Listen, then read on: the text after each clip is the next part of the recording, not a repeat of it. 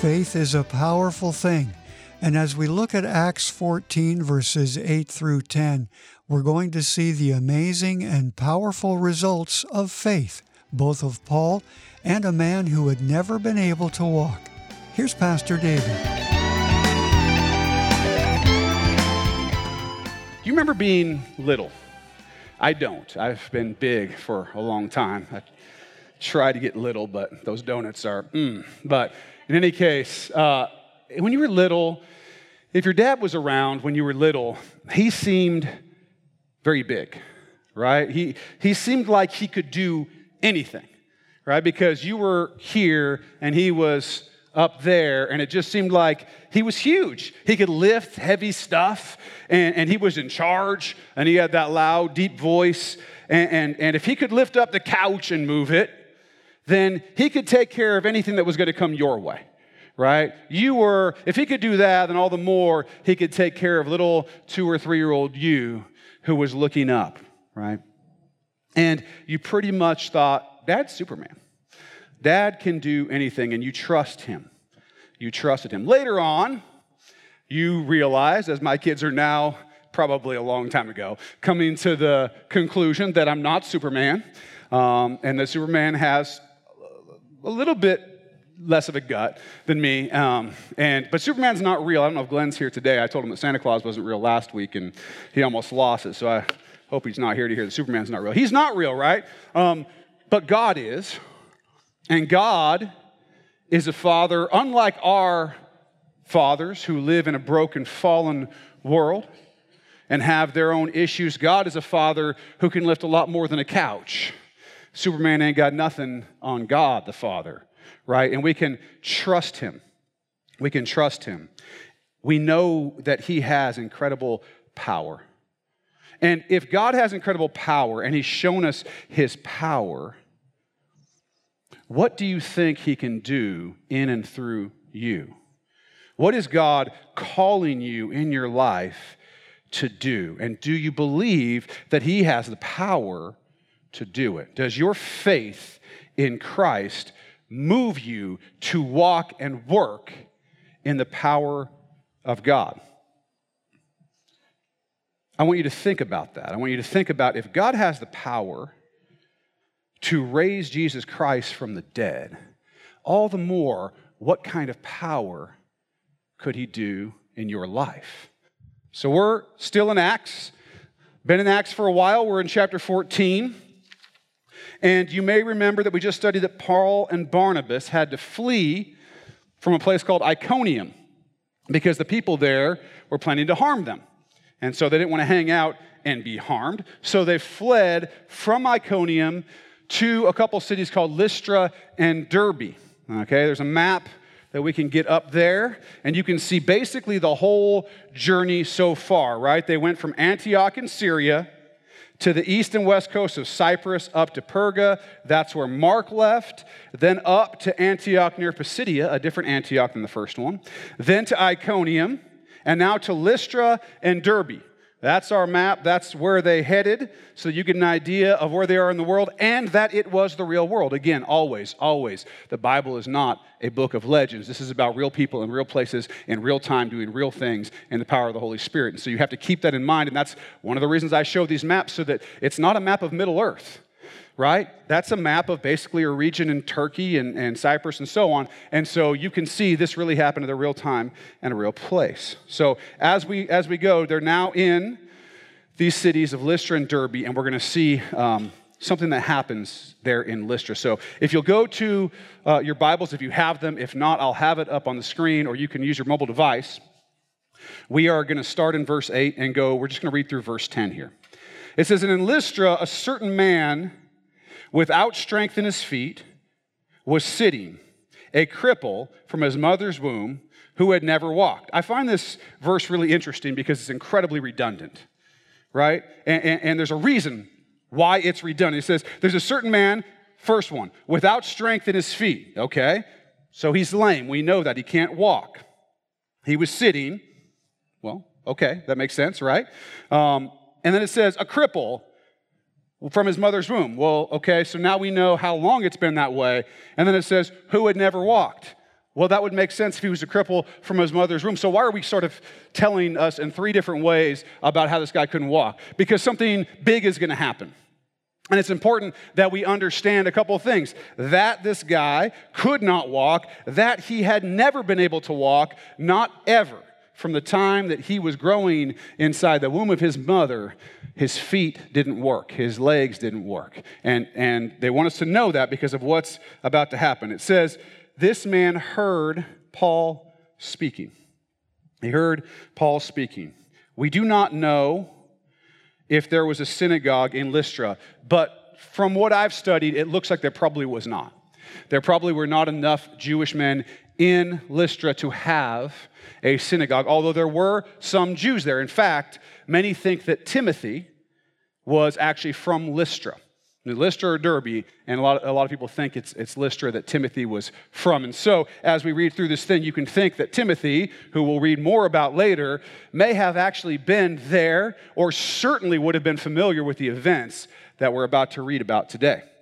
So he's in there. So Paul is probably, I don't know, he's, he's either in a marketplace speaking because there's no synagogue or outside somewhere, probably with Paul, wherever he could find people that wouldn't, you know, push him away, he was going to speak about Jesus. So here he is speaking, and there's this guy there, and I don't know if the guy was there because it was a marketplace and they had brought him there to beg because he obviously could not work because he couldn't walk, or whether he had come to hear Paul. You know, they had passed out flyers or something, and, and, and everyone knew Paul was going to speak. I don't know why, but this guy's there and he's listening. He's hearing what Paul is saying. And it says, Paul, observing him intently, so Paul is preaching, and this guy catches his eye. And he doesn't just catch his eye, it sounds like Paul's sort of staring this guy down. He sees that something's happening with this guy. And it says that as he was observing him intently and seeing that he had faith to be healed, it says that he had faith to be healed. Now, we're going to talk more about what that faith is, but what's interesting is how did Paul see it? How do you see faith? How do you see faith? I don't know. I don't know what indications this guy was giving that by looking at him intently, he could tell that the guy had faith to be healed. But somehow the Lord let Paul know this guy has faith to be healed. And somehow he was able to see by looking at him that that was the case, right? Sometimes we show our faith maybe by our actions show that we have faith. I don't know what kind of actions he could have been doing, but somehow or another, Paul's looking at this guy and sees that he has faith to be healed. Now, Paul says this it says, said with a loud voice, stand up straight on your feet. Now, Paul sees this guy. He sees that he has faith to be healed. Remember, he's just talking. This guy's just sitting somewhere out there. And Paul looks at him and basically very loudly says, Stand up straight on your feet. Full, full on sense. Again, a little redundant. Stand would have been enough. You know, up straight, okay, on your feet, where else are you going to stand? But he wants everybody to hear. He's speaking loudly. Now, I don't know. For me, if I am in this situation and I feel maybe the Holy Spirit saying, this person over here who can't walk or who has some sort of uh, physical issue, you know, I want to heal them my inclination would after the service i would go up and kind of quietly be like hey do you want me to pray for you for you know whatever? I would not have the confidence to just be like get up! Because if i said that and the guy didn't get up i'm going to look like a jerk right?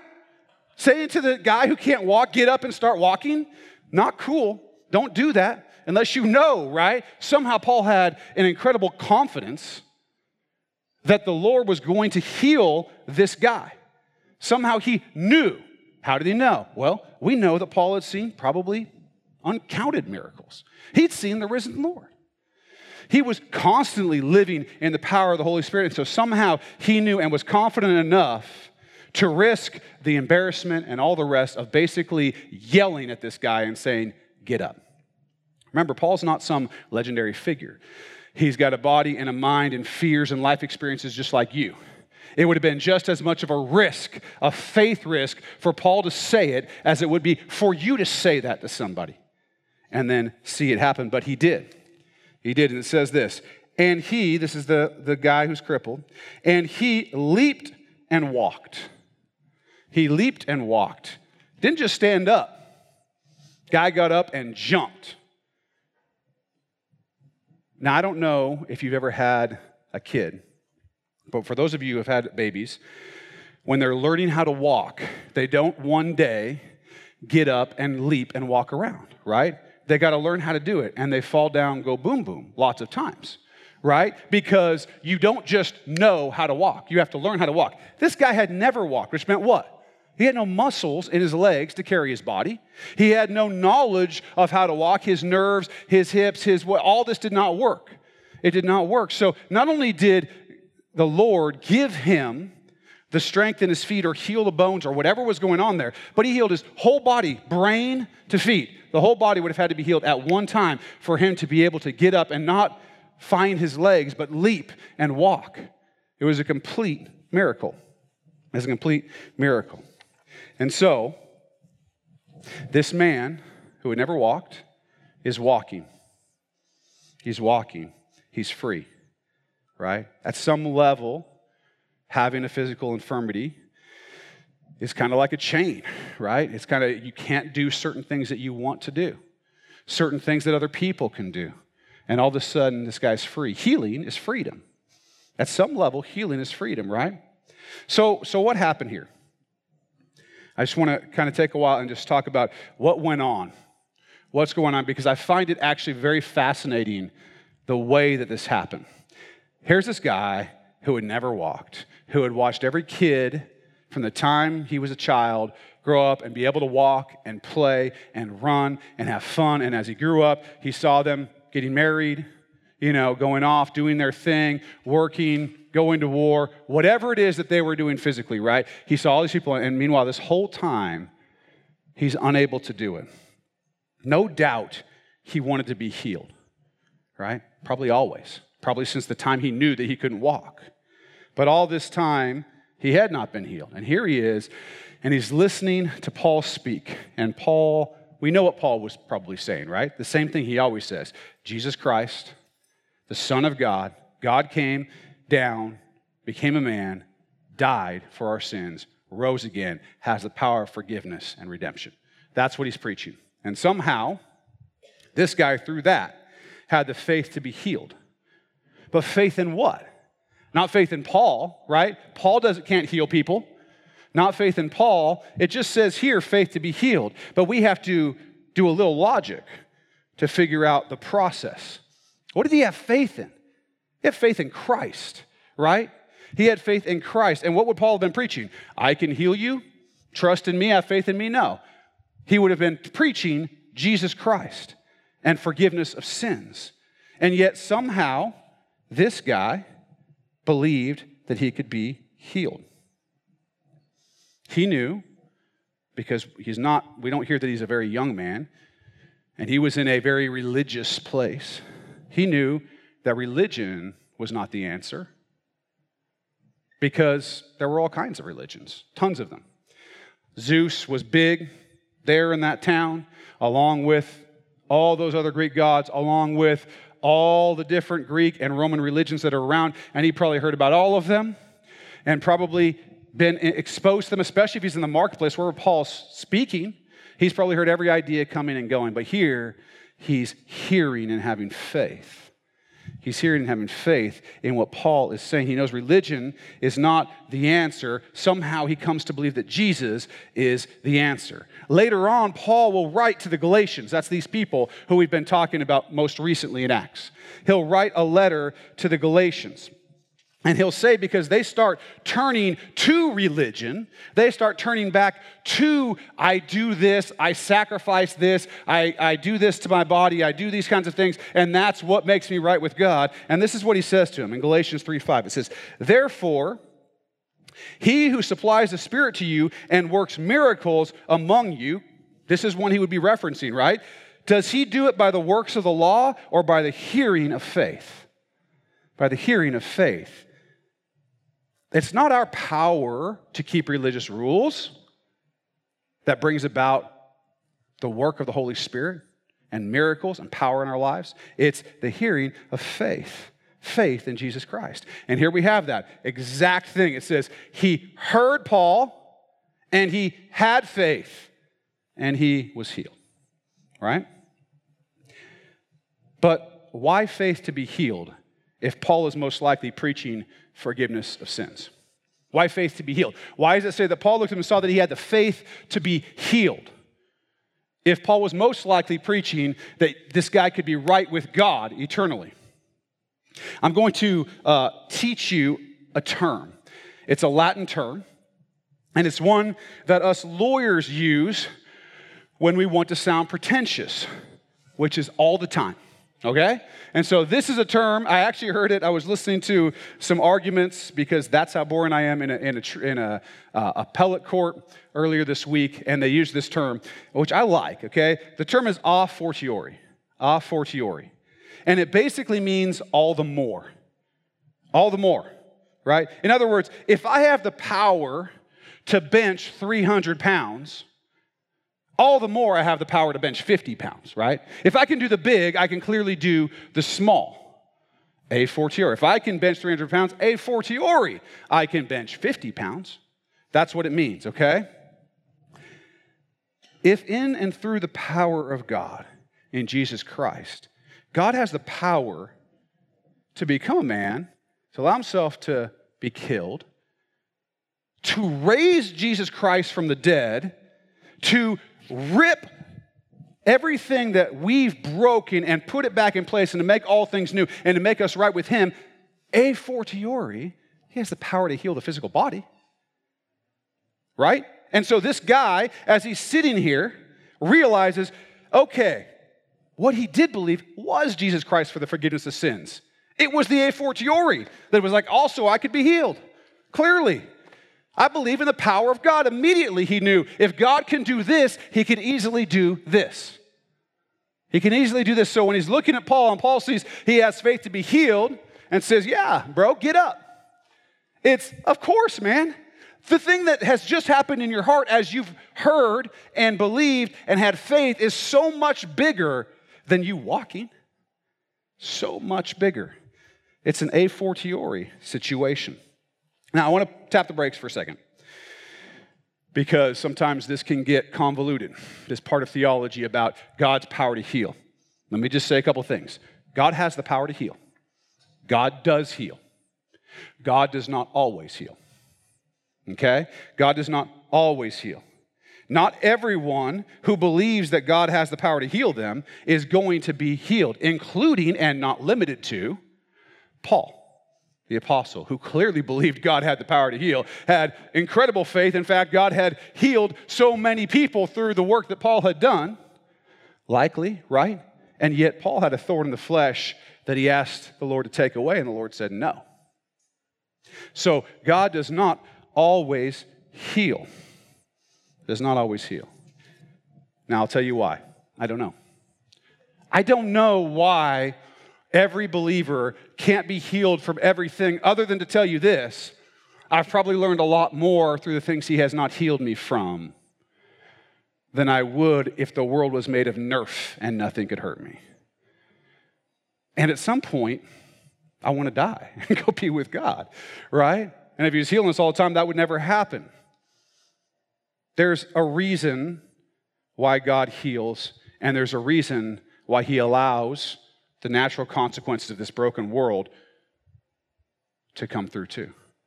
Remember, this guy was healed in his legs, but spoiler alert, he's dead. He died a long, long time ago.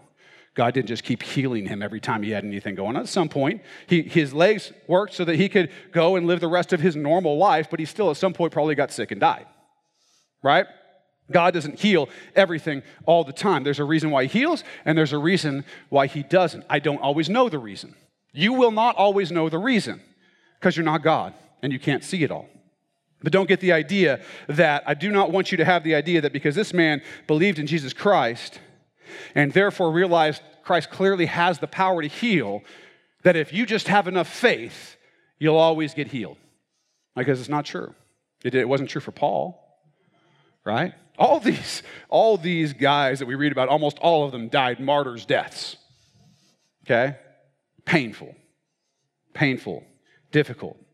God does not always heal. Sometimes He might say, like He did to Paul, My strength is made perfect in your weakness. And sometimes that's where we might need to be, okay? But the important part of this man in Lystra, the important part of his faith, was actually not the faith that he had to be healed in his legs. The important part of his faith was his faith in Jesus Christ and his power to redeem, the power of the resurrection. The ultimate, the big power, the healing thing was a smaller thing. That's the truth. If God can transform our lives for eternity, healing our bodies is easy. But we always have to remember that God knows what's best for each of us. So, physically healed or not, we want to live flat out for Him. And if you'd like to join us at Acts Church to hear Pastor David in person, we would love to have you. Get directions and all the info you need anytime at axchurchnw.org or give us a call at 360 885 9000. Hope to meet you this Sunday. Well, that's it for today. Thanks for listening, and be sure to check out our next episode here on Contemplate.